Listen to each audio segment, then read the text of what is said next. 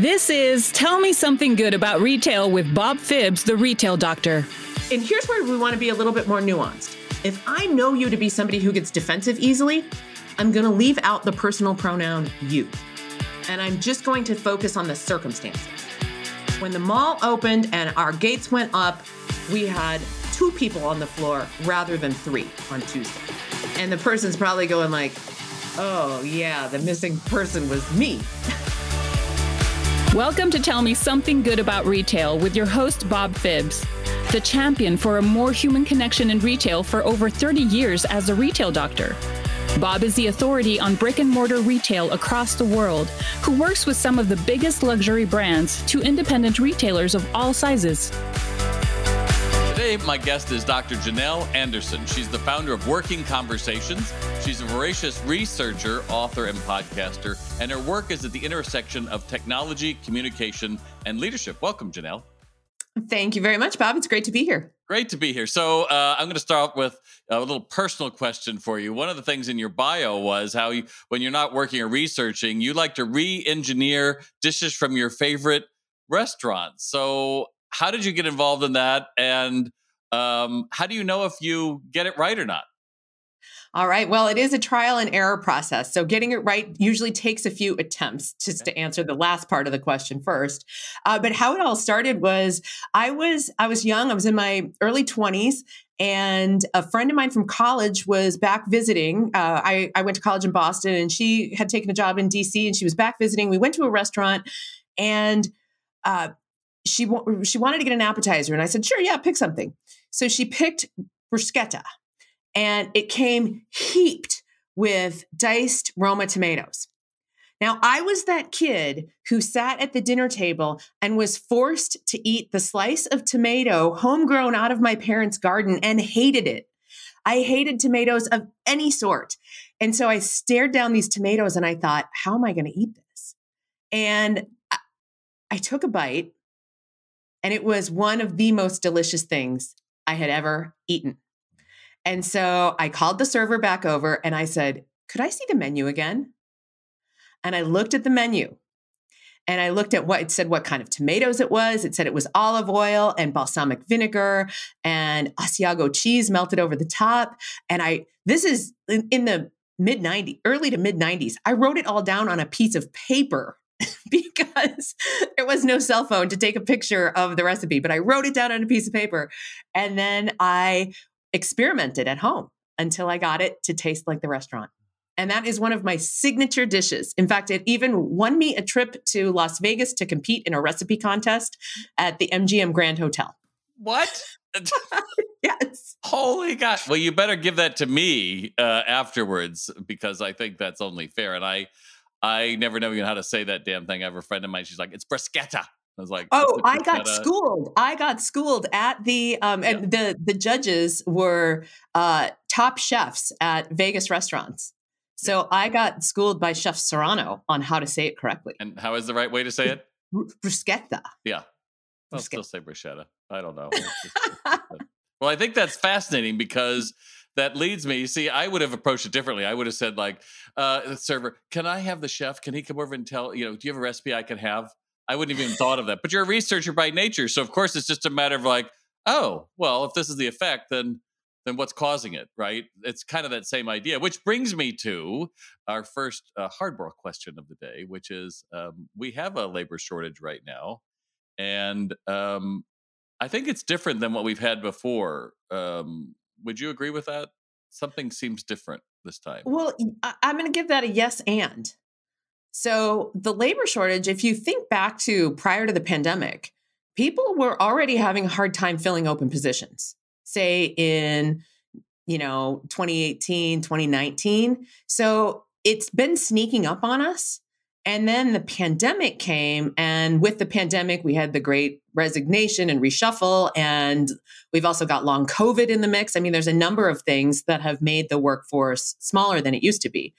And part of what I do is I watch these trends because I want to help organizations not be so surprised by them. So let's not have them sneak up on us. Let's be a little more proactive about watching what's happening in the marketplace so that we can anticipate it and change accordingly before it takes us completely off guard. That is so funny because I think, uh, oh, I even have them today. I think most of us have these rose tinted glasses, right? That uh, back in 2018 and 19, everything was perfect there was everything was great back before the pandemic. We just have to go back there, and it's like maybe not, right? So, um, what do you think the future of work looks like? I mean, certainly, you know, we work with retailers all over the world, and uh, there can be different things between countries, but it seems like um, young people all have a side hustle. They all seem to have one or two. They have a different expectation of work. You know, what I've been I think when we were first talking about being on the podcast, I said, you know, when I was starting out, you had to use your body. That was it. If you didn't have a skill, you, you, you were either lugging something, digging something, making something, or you worked in retail. And I remember thinking, like, well, this will never serve me. And obviously, that was faulty thinking back then. But that's not the case now because a 17 year old could be an Uber or a DoorDash driver. So a lot more opportunities are out there. So, what is the future of work as you see it uh, look like, Janel? Yeah, and I mean, a 17 year old certainly could be an Uber or a DoorDash driver. They could also be writing software and selling it, you know, as a part of their side hustle to a large company. They could be editing um, photos on Fiverr or any of those sites, or putting together videos for people like you and I. There's so many different ways. So, entre- and I guess that leads me into entrepreneurship. Entrepreneurship is one of the things that has taken people out of the traditional job market in the way that you were just describing because there are so many different ways to piece together uh, a living, you know, earning a living. And you know, I was uh, I heard uh, Daymond John with uh, uh, Shark Tank, and he said, "You know what the number one most watched TV show is with families together around a screen?" I was like, "I have no idea." He goes, "Shark Tank has been for the last five ten years," which to me is fascinating because um, that's a very different mindset for young minds right? That if I just get this one idea, I can get funding, I, I can figure all this out. And, you know, in a retail environment, um, there's a certain group that are pushing us more to be like online, you know, self service and less connection. And there's another one that's saying, which is my side, no, we need more connection because we crave human connection. And there's an article today in the paper about how Meta is, uh, uh, employees are so upset because they've laid off almost 30% of their crew. But a lot of the executives are saying go into the office and yet they're living in london or they're living somewhere else and like do as i say not as i do. So is that going to continue to be a, a, a, a, dynamic that you know if you make it high enough uh, the rules are very different and what does that do to a culture? It, it's it's a real push pull right now between leaders and employees about you know being back in the office and as you say a lot of the senior leadership isn't necessarily doing what they're asking their employees to do. And senior leaders, I think, are, and I think this is true for retail leaders as well. The concept of management by walking around is different when you have, let's say, just on the retail floor, you got fewer staff. So, are you over managing if you're managing by walking around? Um, and with when you have fewer staff, how do we use technology to fill that gap in a way that we can keep the customer relationship really strong, so as as retail managers think about what's most important and how can they use technology to handle some of the tasks that maybe were very onerous for them so that the time that they do spend with their employees and the time that they spend on the floor interacting with uh, customers is the highest value time it can be well, and i think great. that that really requires a mindset shift about technology because right now with AI and everything that's happening in the technology space, people are worried that employees aren't going to be needed or we, those types of things. And I think this is where we really need to zero in on what are the most valuable things that we do when we're face to face with a customer or for the retail manager when we're face to face with our employee. Where do I get the most value out of that? And then and then let's look creatively at anything that's not that. How can we use automation or AI to handle? Well, you know, and I think that's the challenge that um, the great retailers, the great teams that I see and meet, um, it's a we together. It's not a, you know, you. and yet it's easier for me to manage you, Janel. Janel, uh, I didn't see that display put back after you sold that item.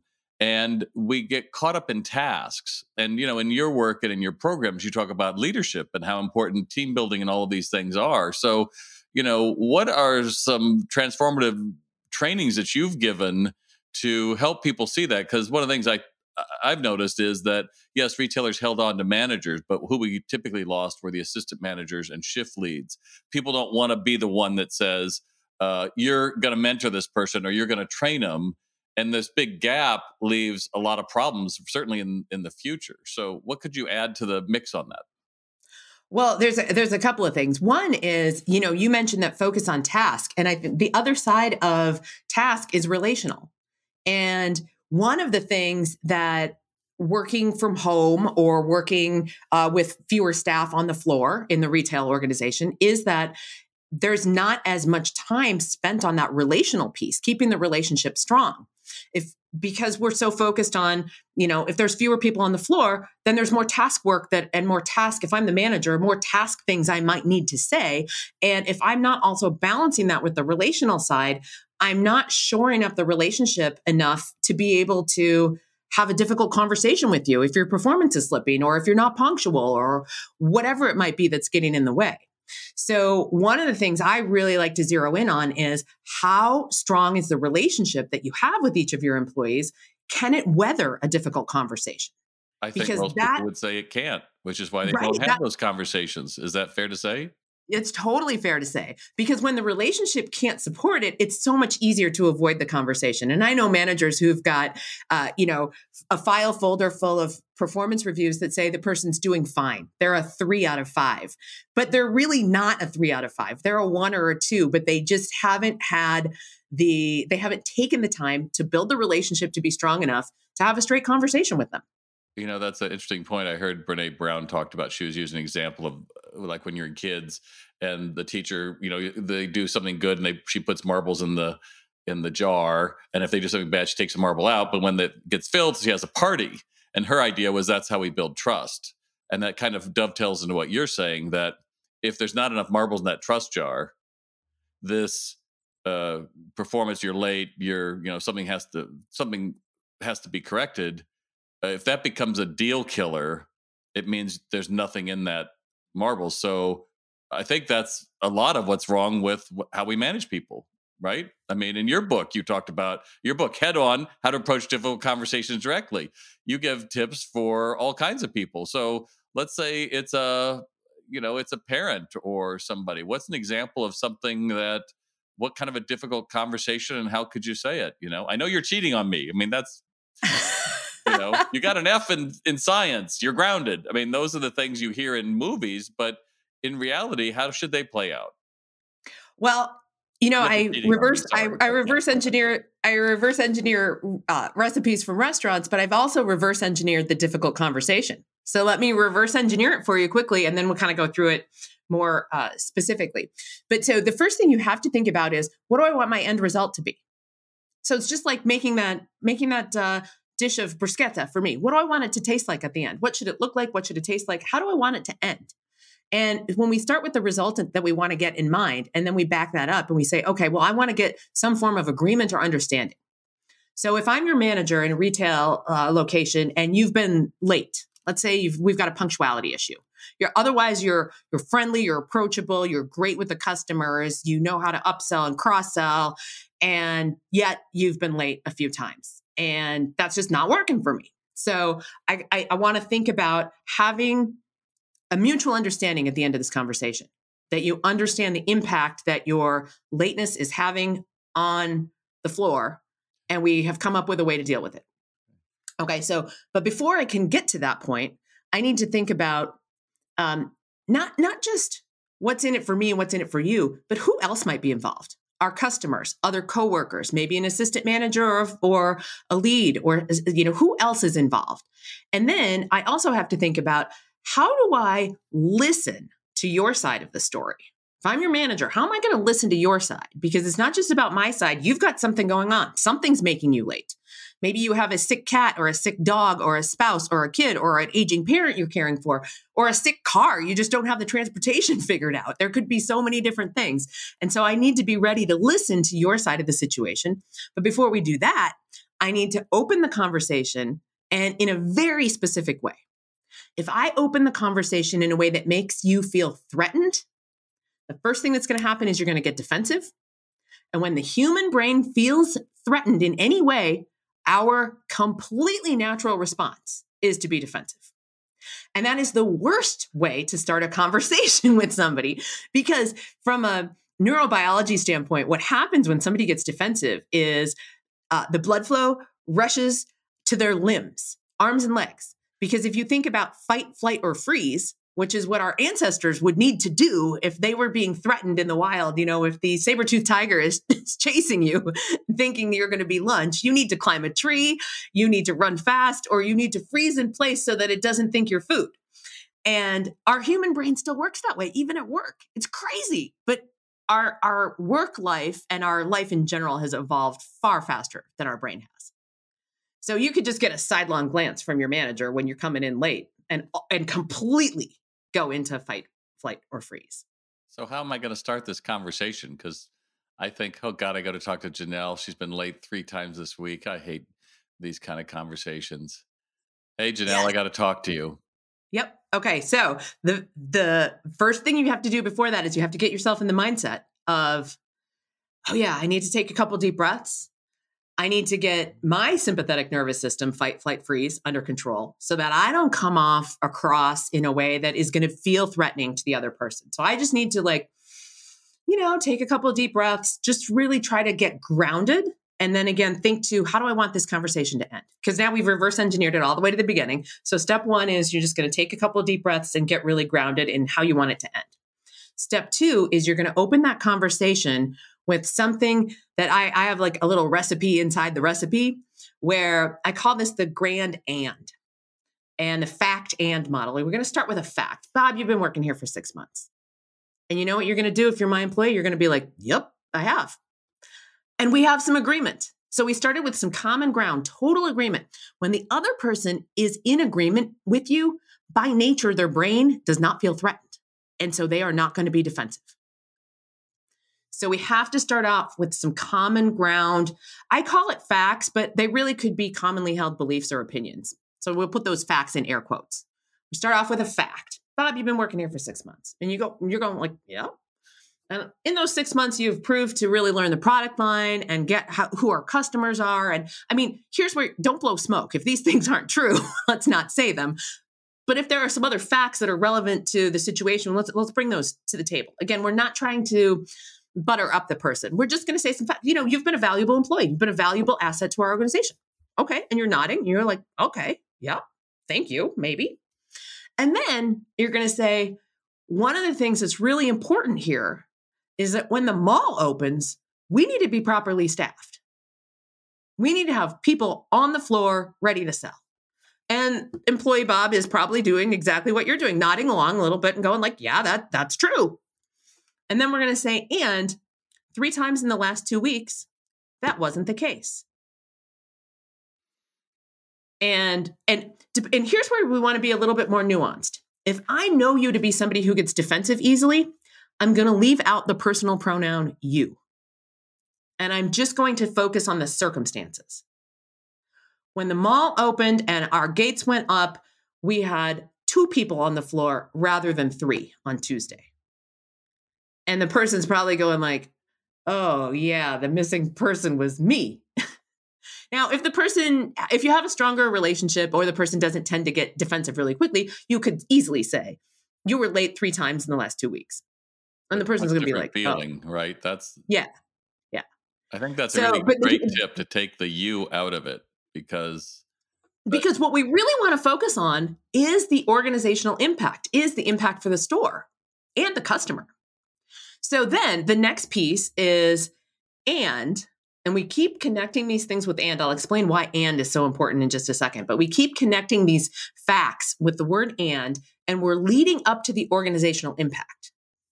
And when our store is not fully staffed, when doors open, we then and then you put in the organizational impact. We um, can't serve our customers as well, or our uh, brand reputation for excellent customer service is on the line, or we simply can't sell as much and our numbers suffer.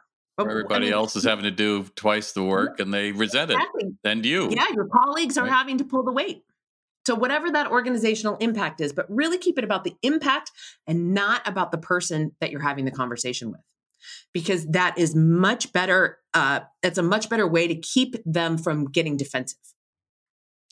That's- and it really goes to what we want to talk about anyway, which is the organizational impact. How is this affecting our store? How's this affecting our team culture? How's this affecting whatever it is that's the, you know, that's the impact of their behavior? I love that. I love that. Well, uh, Janel, we're going to take a little break and we're going to be right back after this word from SalesRx online retail sales training program. Hey, it's Bob again. I'm not only your host, but also the founder of the SalesRx online retail sales training program.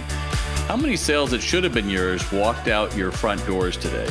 You know, with shoppers being more discerning about where and when they shop, you need to convert more lookers to buyers. And SalesRx is the perfect solution to make training memorable. It's bite sized, it can fit easily into your schedules. Don't tell me you don't have time to train. If you can give them time to take a break, you have time for them to train. Now, the training builds from some of the quickest ways to engage shoppers to the most advanced. Everything is planned so you can implement your sales training program with a click of a button. And there's a reason we're on four continents training thousands because SalesRx is scalable. Everybody learns the same new skills that will grow your sales. In fact, 83% of users report a double digit increase in their sales within six months. Wouldn't you like that to be your story? Visit SalesRx to learn more and set up a call with me to see how we can help. That's S A L E S R X dot com. Now back to the broadcast. And we're back with Janel Anderson. Thanks so much. We're talking about reverse engineering processes. We're talking about taking you out of uh, bad situations you might have a conversation with. And, um, you know, in uh, thinking about it, um, how did your school studies and your job with a computer team help you understand how people talk and work together with technology because they're really linked together with you aren't they? They're that's a big deal with you. Yeah so you've already heard me talk a little bit about neuroscience. I'm really curious about how the brain works and how that impacts our relationships. And one of the things like let's say it's difficult conversations or or something about leadership or emerging technology when i link what's happening in the brain with what I'm, let's say if it's a training session, I'm talking about uh, using a new technique, whether it's a difficult conversation or again, any kind of circumstance.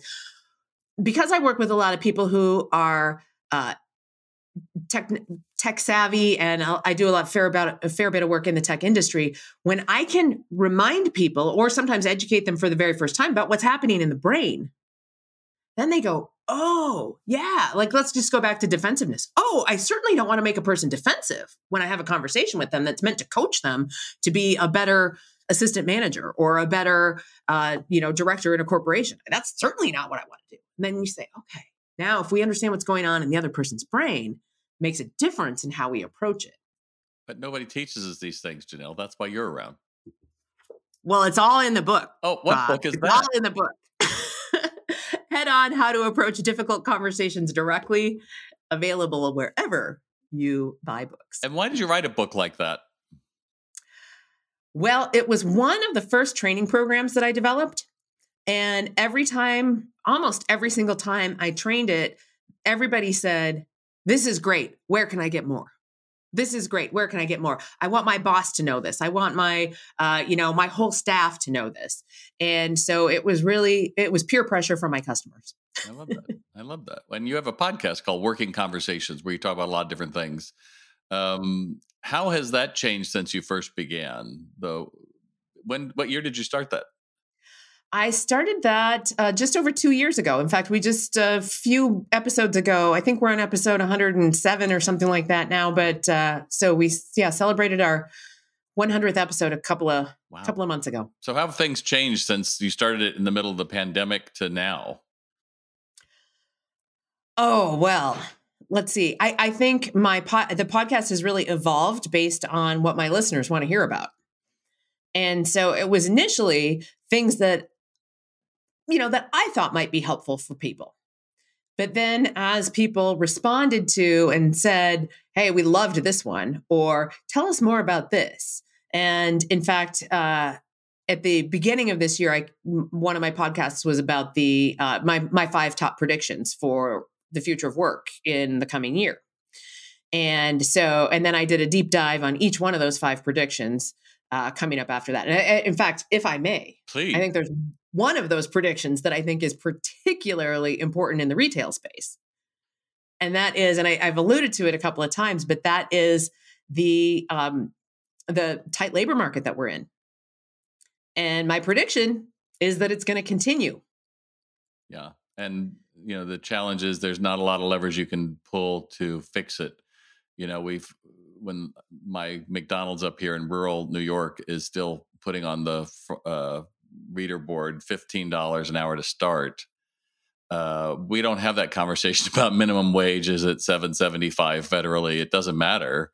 Um, and we've tried throwing money at it, and that's not necessarily it either. And I think the challenge for an awful lot of retailers and, and any business is I think uh, employees, associates, whatever you want to call them, are looking for something more than in my generation, I just turned 65. And frankly, the idea was go to work, shut up, do what you're told, and mm-hmm. act like you're happy about it. And then you get to retire with a gold watch or something. And that was kind of our mantra, what we were kind of done. And unfortunately, that's probably the way I, I managed when I was first starting out, like do it or, you know, you're fired. Well, with a tight labor market, you can't do that. And we're finding that that turnover cost is so huge that it's not even a matter of these were people that knew products and knew our procedures, just the basics of having another human being uh, only here for a couple of months. We hear a lot of retailers say it's like a swinging door here. Just as soon as I get them trained, they're gone. So why do people stay and why do people leave? Do you think, um, particularly uh, in in face to face businesses, right? I, on a call center, I think it's different than in a retail store where it's a lot of interpersonal skills. But what do you have to say? Well, one of the things that I think is a factor here is that work life balance since the pandemic has come into sharper focus. And it's something that the younger generation, especially as we look towards Gen Z, who are starting to come into the work into the workforce. In fact, right now we've got about 30, 13% of the workforce is Gen Z. And over the course of the rest of this decade, as those the rest of the Gen Zers are all in middle school, like my two youngest children. um, but over the course of the rest of this decade, they're all going to graduate from high school, and some of them are going to go immediately into the labor force. Some of them are going to get technical degrees, and you know from junior colleges and such, and some of them are going to go to universities. But still, in in 2030, we're expecting Gen Z to be 30% of the labor force when most of them are out of out of college or out of high school certainly and many of them out of college they have totally different demands. They grew up during a pandemic. They and the older ones um, were, you know, 10 years old when the Great Recession hit in 2008. They saw their parents lose jobs. They saw the, you know, their parents tighten the belt straps. And so they have this whole different mindset about money. They don't want to put as many things on credit cards as maybe the uh, millennials who came before them. So they're they're much more financially savvy, but they also think very differently about their values and how that lines up with their workplace. And if it doesn't line up, they're going to ghost you. I mean, probably the, many of the people who are listening to your podcast have been ghosted at interviews or ghosted during, uh, you know, for shifts yeah. because this group just they're they're not going to go for it.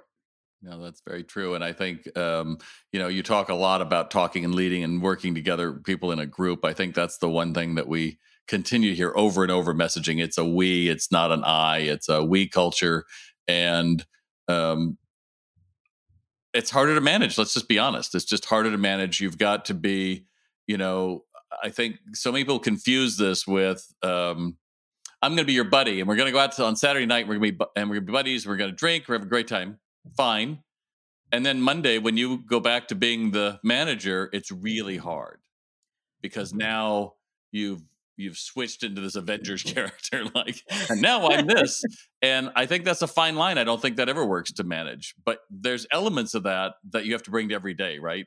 Because otherwise, it does feel a bit like you're a cog in this big machine and you're just waiting around for someone to walk in the door and that's mind numbing i think that's the biggest challenge for most retailers is how do you keep it fresh and keep the minds going right yeah and i think that brings us back to that task versus relational piece that we were talking about earlier.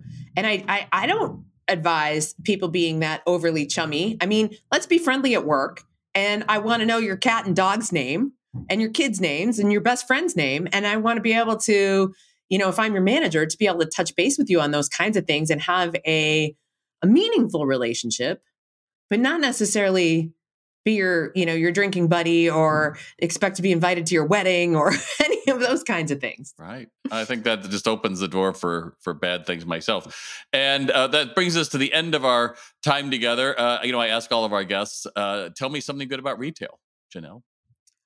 Oh, something good about retail. Well, I love shopping and I love shopping with my 14 year old daughter.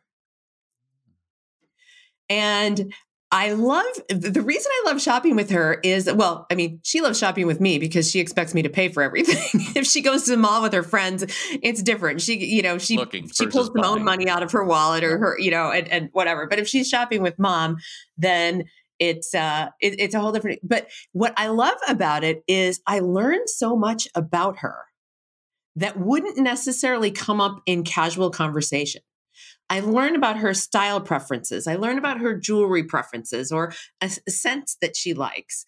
Uh, because if we go into, let's say, Bath and Body Works, and I mean, or or a candle store, she those are two of her favorites, and we will smell so many samples that I get a headache. But it's just, it's so much fun just to see her light up when she finds one she likes.